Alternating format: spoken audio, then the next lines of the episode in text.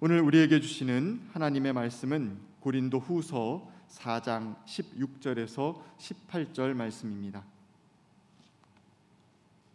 그러므로 우리는 낙심하지 않습니다. 우리의 겉사람은 낡아가나 우리의 속사람은 날로 새로워집니다. 지금 우리가 겪는 일시적인 가벼운 고난은 비교할 수 없을 정도로 영원하고 크나큰 영광을 우리에게 이루어 줍니다. 우리는 보이는 것을 바라보는 것이 아니라 보이지 않는 것을 바라봅니다. 보이는 것은 잠깐이지만 보이지 않는 것은 영원하기 때문입니다. 이는 하나님의 말씀입니다. 아멘.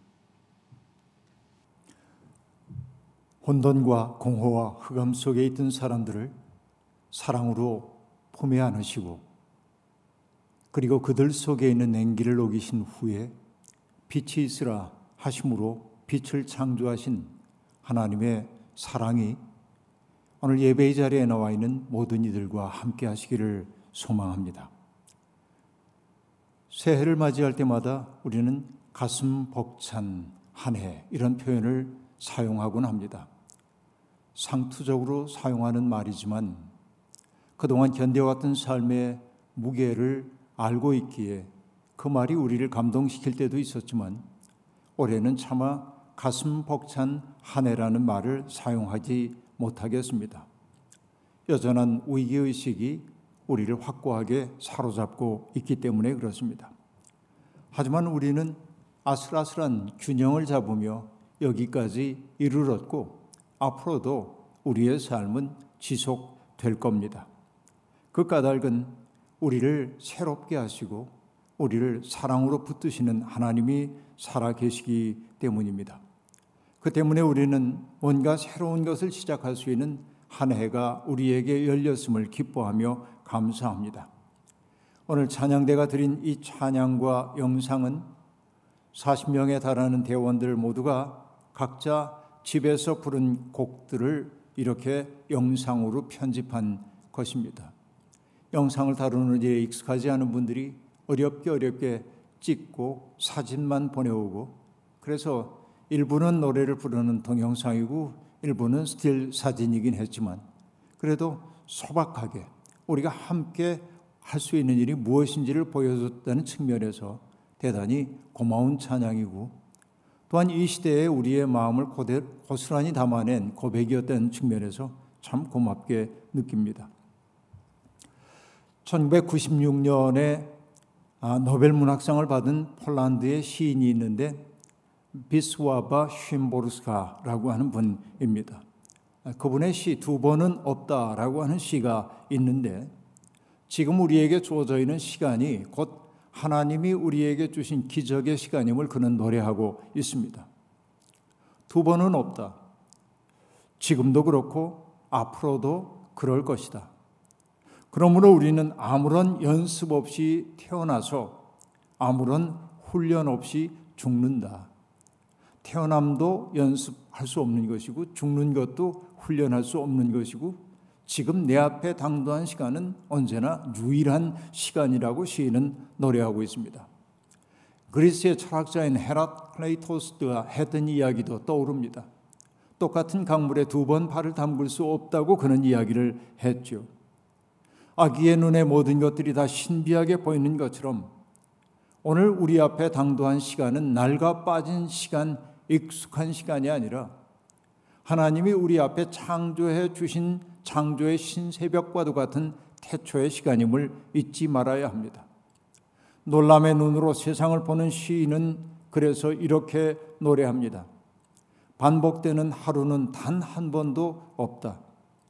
두 번의 똑같은 밤도 없고 두 번의 한결같은 입맞춤도 없고 두 번의 동일한 눈빛도 없다 라고 말합니다.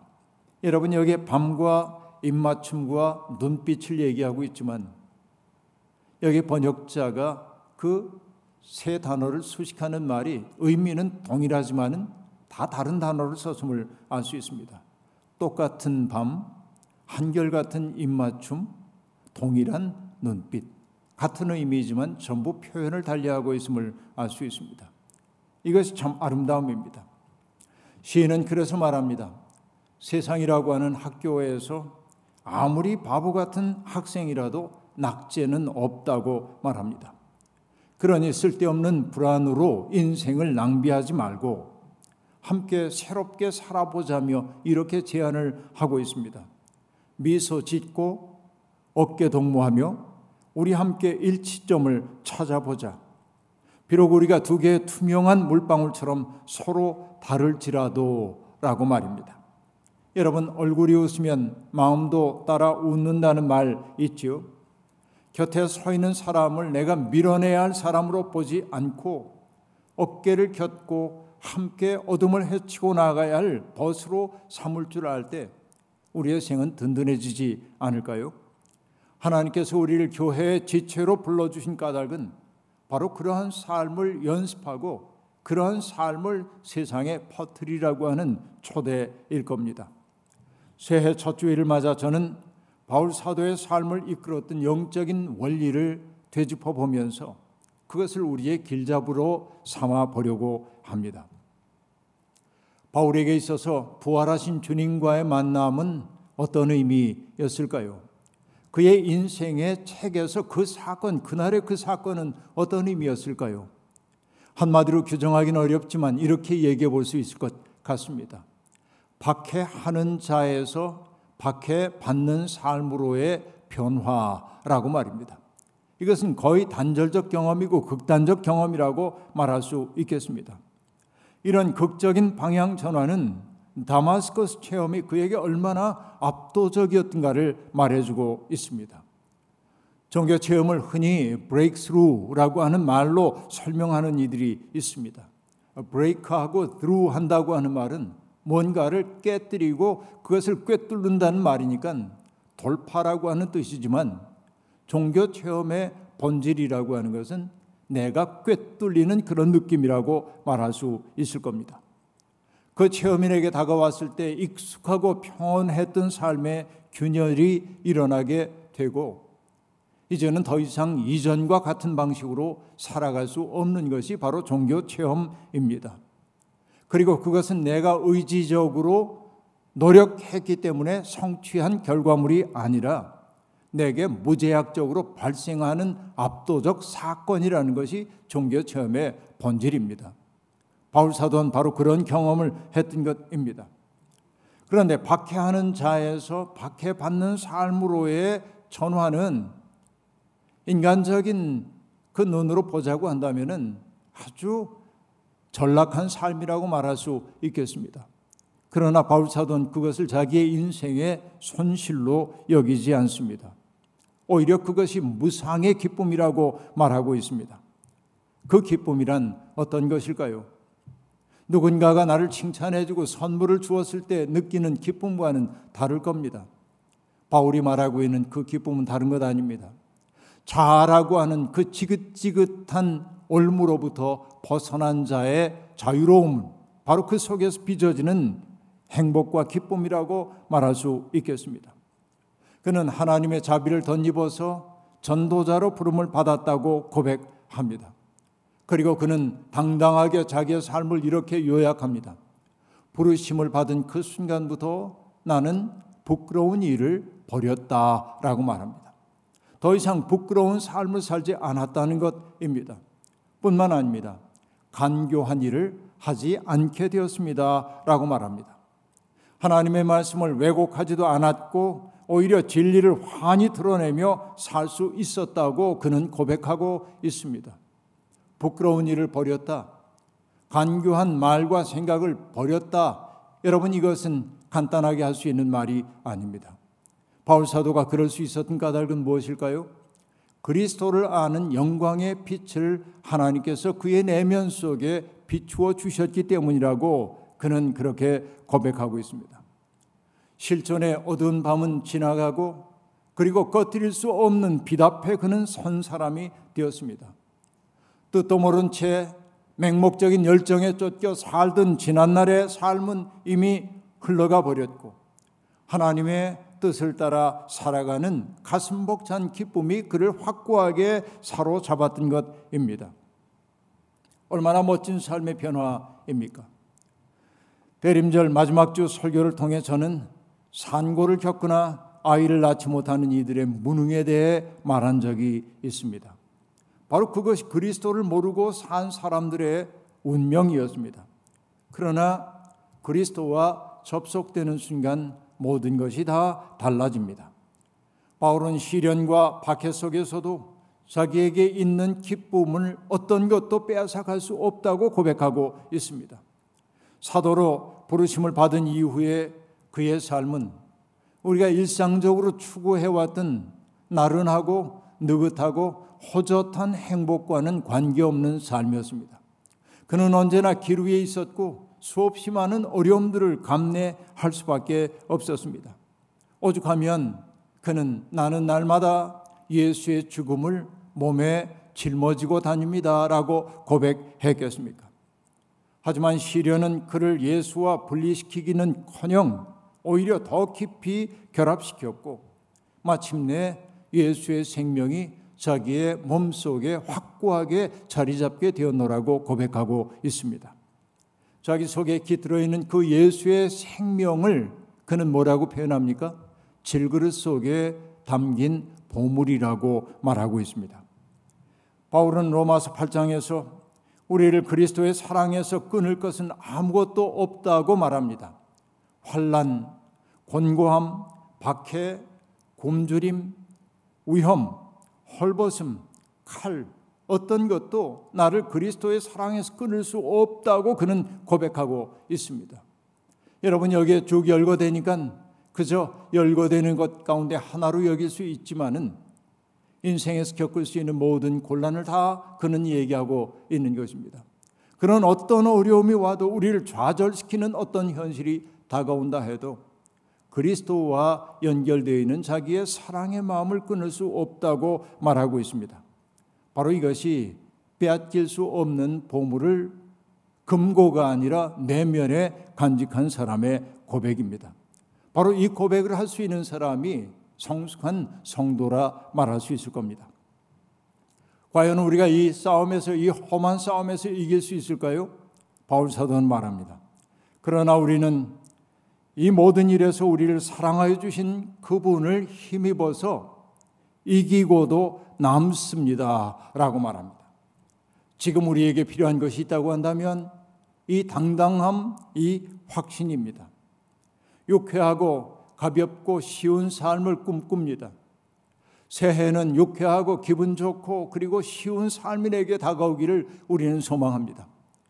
그러나 정직하게 말하자면 우리의 현실은 불쾌하고 무겁고 어려울 겁니다. 어쩔 수 없는 이것이 현실입니다. 그럼에도 불구하고 우리는 기뻐할 수 있어야 합니다. 그 기쁨은 내가 바라는 바가 다 충족되었기 때문이 아니라 하나님의 편에 내가 섰다고 하는 사실, 하나님의 꿈을 이루기 위한 일에 나를 바친다고 하는 데서 비롯되는 기쁨이어야만 합니다.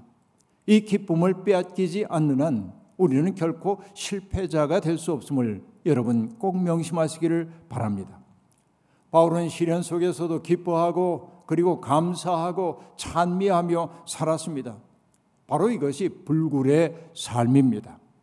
불굴의 삶 혹은 믿음이란 어떠한 경우에도 신앙의 경주를 포기하지 않는 삶입니다. 표대이신 그리스도를 향해 나아가는 그 길에서 벗어나지 않는 것입니다. 그 길로 가다 보면 때때로 거친 산이 우리의 앞을 가로막을 때도 있고 거센 물살이 우리를 위협할 때도 있고 악한 자들의 회방을 받을 때도 있는 것이 사실입니다. 그러한 일을 반복적으로 겪다 보면 의기소침해지는 게 사실입니다. 그래서 많은 사람들이 목표를 수정하고 싶은 유혹에 시달리기도 합니다. 산을 오르다가 지치면 그저 계곡에 발을 담그고 놀다 내려가는 사람들도 있지요. 등산에선 그래도 괜찮습니다. 하지만 신앙생활은 그러면 안 됩니다. 세상과 타협을 할 때마다 우리가 스스로에게 하는 말이 있죠. 그래도 나는 최선을 다해서 이만하면 나로서도 할 만큼은 한 거야. 하나님도 내 사정 아시겠지. 우린 이렇게 말하면서 우리의 목표 수정할 때가 많이 있습니다. 그러나 여러분, 목표를 잃어버리는 순간 우리는 신앙의 길에서 멀어진다는 사실을 잊지 말기를 바랍니다. 바울 사도의 말이 죽비가 되어 우리의 어깨를 내려칩니다. 그는 당당하게 말합니다. 우리는 낙심하지 않습니다. 라고 말합니다. 하나님을 믿는다고 하는 것은 낙심하지 않는 사람 되는 것입니다. 낙심한다고 하는 것은 시달림을 받아 기가 쇠해지는 것, 의기소침해지는 게 낙심입니다. 낙심한 사람들은 더 이상 새로운 시도를 하지 않습니다. 세상에 떠도는 말들에 온통 마음을 빼앗긴 채 자기 영혼이 속삭이는 소리를 듣지 못합니다. 이것이 낙심한 사람들의 모습입니다. 낙심한 사람들은 자기가 겪고 있는 일이 가장 무겁고 힘들다고 지레 짐작합니다. 그리고 그들은 때때로 자기의 무능을 탓하기도 합니다. 그러나 무능을 탓할 때도 있지만 주변을 원망할 때도 있습니다. 누구누구 때문에 우리의 삶이 이렇게 어렵다고 말하기도 합니다. 그러나 여러분, 바울 사도는 우리는 낙심하지 않습니다. 라고 말하고 있습니다. 그가 그렇게 말할 수 있는 까닭은 인생이 편안하기 때문이 아니라 남들이 알지 못하는 새로운 힘이 그의 속에 늘 공급되고 있었기 때문입니다. 그 비밀이란 무엇입니까? 바울이 스스로 밝히고 있습니다. 주 예수를 살리신 분이 예수와 함께 우리도 살리시고 여러분과 함께 세워 주시리라는 것을 우리는 알고 있습니다. 하나님이 우리 속에 불어넣으시는 숨이 바울로 하여금 계속 일어선 사람이 되어 살게 만들어 주었습니다. 그런데 그것은 여러분 바울뿐일까요? 아니요. 하나님은 지금도 우리 속에 당신의 생기를 불어넣고 계십니다. 내가 숨을 쉬고 있다는 사실이 그 증거입니다. 시편 시인도 같은 진실을 노래했습니다. 주님께서 주님의 영을 불어넣으시면 그들이 다시 창조됩니다. 주님께서는 땅의 모습을 다시 새롭게 하십니다. 라고 말합니다. 하나님의 창조는 지금도 지속되고 있습니다. 낡은 것들은 무너지고 새로운 것이 태어나고 있습니다. 하나님의 숨을 쉬며 사는 것이 성도입니다. 그들의 으뜸가는 특색은 뭐냐? 낙심하지 않는다라고 하는 데 있습니다. 흘러가는 세월을 원망하느라 여러분 내게 주어져 있는 시간이 기적임을 망각하는 일이 없어야 합니다. 바울 사도는 또한 이렇게 고백하고 있죠. 우리의 겉사람은 낡아가나 우리의 속사람은 날로 새로워집니다. 라고 말합니다. 세월과 더불어 육체의 활력은 줄어들고 열정 또한 이전만 못할 수 있습니다. 유한한 생명에 어쩔 수 없는 한계입니다. 그러나 세월이 지난다고 하여 영혼까지 늙어버리면 안 됩니다. 내 얼굴에는 주름살이 생기고 흰 머리카락이 늘어날 수는 있지만 우리의 영혼은 하나님께 돌아가는 그때까지 더욱더 아름답게 가꿀 수 있습니다. 외적인 성장은 멈출는지 모르지만 내적인 성숙은 지속될 수 있는 것이 바로 영혼의 신비입니다. 나이가 들면서 냉소적이고 거칠고 이기적이던 옛 모습과 작별하고 따뜻하고 친절하고 겸손하게 변해가는 사람들이 있습니다. 그들은 영혼의 소리에 늘 귀를 기울이고 있는 사람들입니다. 반면 나이가 들어도 여전히 땡감처럼 사는 이들도 있습니다. 그들은 좀처럼 단맛을 품지 못합니다. 날이 갈수록 고집스러워지고 자기 중심적이고 사소한 일에도 화를 냅니다. 어떻게 살아야 하겠습니까? 여러분, 우리의 겉사람은 낡아갈는지 모르지만 우리의 속사람은 날로 새로워져야 합니다. 그래서 여러분, 이 제가 얘기했던 것처럼 인간의 성숙 단계의 마지막이 어린이라고 얘기하는 것은 바로 그런 까닭입니다. 인생의 신비임을 알아차리고 모든 것 앞에 놀랄 줄 알고 기뻐할 줄 아는 것 바로 그것이 우리가 머물러야 하는 아니 우리가 지향해야 할 생의 목표인 것입니다. 그렇습니다. 여백이 많은 사람, 그런 사람이 평화를 만드는 사람입니다. 아름다운 사람은 어떤 사람입니까? 너그럽게 타자들을 위해 공백을 만들며 사는 사람이라고 말할 수 있겠습니다. 여백이 많은 사람을 만나고 나면 내 마음속에 평안함이 찾아오지요. 그래서 저는 말합니다. 여백이 많은 사람은 안식일과 같은 사람이라고 말이지요. 여러분, 우리 모두 안식일과 같은 사람이 되면 얼마나 좋겠습니까? 그를 만나고 나면 내 숨이 고라지고, 그를 만나고 나면 내 마음 속에 그 거칠어졌던 것들이 부드러워지는 사람이 된다면, 그는 그야말로 안식을 나누는 사람이라 말할 수 있겠습니다. 겉사람을 꾸미는 장식들은 늘어나지만 속사람의 성장이 멈춰버린 사람들을 보는 것은 고통입니다. 우리들 속에 있는 하나님의 형상이 깨어나야 하는 까닭은 바로 거기에 있습니다. 바울 사도는 믿음으로 사는 사람들의 삶을 이렇게 요약합니다. 우리는 보이는 것을 바라보는 것이 아니라 보이지 않는 것을 바라봅니다. 라고 말합니다. 여러분, 오늘 내가 바라보는 것이 우리의 삶의 내용임을 잊지 마시길 바랍니다. 우리는 지금 무엇을 보고 있습니까? 신문, 유튜브, 카톡, 페북, 광고, 유명 인사에 대한 가십, 스포츠 스타들의 선봉, 성적과 연봉 이런 것들에 온통 정신이 팔려 있습니다. 또 많은 사람들은 주식 시세를 보느라고 여념이 없겠지요. 여러분 그런 것들도 살기 위해 중요하긴 합니다. 하지만 여러분 우리가 유심히 바라보는 그 대상에 의해 우리의 삶이 적잖이 규정된다는 사실을 잊지 말기를 바랍니다. 대개 우리의 시선을 끄는 것들은 깜빡이는 불빛처럼 끊임없이 변화하는 것들인 경우가 많이 있습니다. 새로운 정보가 생산되고 유통되고 소비되기까지 걸리는 시간이 정말로 빨라졌습니다. 그 때문에 정보는 축적되기보다 재빨리 쓰러지곤 합니다. 사람들은 그 파시스적인 속도에 적응하기 위해서 달리다 보니 깊은 사색이나 성찰할 여유가 없습니다. 주변 사람들이 내고 있는 그 신음 소리를 들을 수 있는 여백조차 없이 살고 있습니다. 그 때문에 우리의 시간은 향기가 없는 시간이 되어버리고 말았습니다. 우리의 삶이 힘겹다고 느끼는 까닭은 바로 거기에 있습니다. 어떤 일을 이득거니 해내는 사람들의 모습이 아름다운 것은 그들이 시간을 들여 할 일을 찾은 사람들이기 때문에 그렇습니다. 물론 세상 현실을 외면하며 살 수는 없습니다. 좋든 싫든 우리는 속하여 있는 사회로부터 어느 정도 영향을 받기 때문입니다. 함께 사는 세상을 정의와 공의의 토대 위에 올려놓기 위해 노력하는 일 필요합니다. 때때로 저항의 깃발을 들기도 해야 합니다.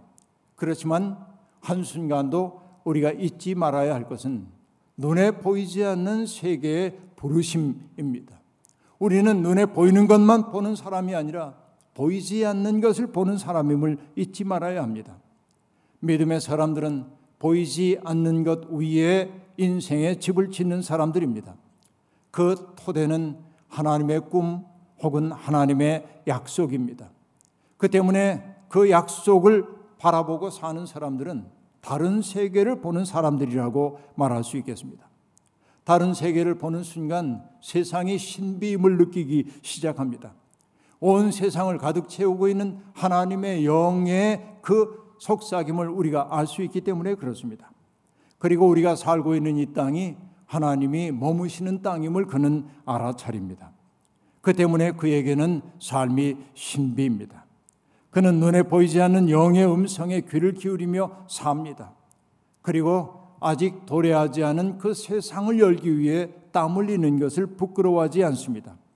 우리는 이 부박한 세대, 너무나 빠르게 변화하는 이 시대에 뭔가 다른 세계를 보는 예언자로 부름 받았습니다. 예언자는 보는 사람입니다. 하나님의 눈으로 세상을 보고 하나님의 정념을 느끼는 사람이 예언자라는 말입니다.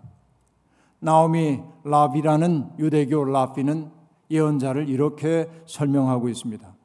예언자는 세상의 변화 가능성을 볼 수 있지만 그것을 그냥 내버려 둘 수만은 없는 사람이다.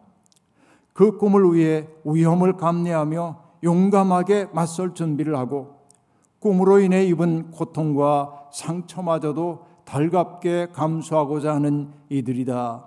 여러분 바로 우리가 그런 사람이 되어야 하지 않겠습니까? 세상 변화 가능성을 바라보고 그것을 살아내고 현실화하기 위해 용감하게 나가고 그 꿈을 이루기 위해 때때로 고통과 상처가 다가온다고 할지라도 그것조차 달갑게 감수하는 사람들 바로 그것이 하나님을 믿는 사람들 아닐까요? 두 번은 없는 삶이 우리 앞에 당도하고 있습니다. 미소를 짓고 어깨동무하며 서로에게 스며들 수 있으면 좋겠습니다. 내가 넘어지면 내게 다가와 손 내밀어 일으켜주는 동료가 있습니다. 더 궁극적으로는 우리와 동행하는 하나님이 살아계십니다. 그러니 불평과 원망과 투덜거림과 절망의 그 노래들을 내려놓고 기쁨과 감사와 찬미의 노래를 부르십시다. 그리고 우리의 시간을 불굴의 용기로 채워 가십시다. 감사하고 기뻐하는 마음이야말로 우리의 마음이 우울에 침륜되지 않도록 해주는 치료제입니다. 보이지 않는 것을 바라보며 그것을 가시화하는 삶 속에 인생의 보람이 있고 기쁨이 있습니다. 올 한 해 내내 우리의 삶이 바로 하나님의 꿈에 집힌 삶, 그 꿈을 이루는 행복에 겨워 동료들과 더불어서 어깨를 겼고 힘차게 찬미하는 아름다운 삶이 되기를 주의 이름으로 축원합니다. 아멘. 주신 말씀 기억하며 거듭의 기도 드리겠습니다. 하나님, 우리는 낙심하지 않습니다. 라는 바울 사도의 말이 얼마나 아름답게 우리의 가슴에 여울져 오는지요.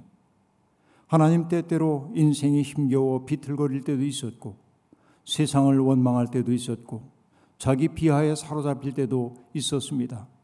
그러나 우리는 번번이 다시금 일어나 우리 앞에 주어져 있는 경주를 계속할 수 있었습니다.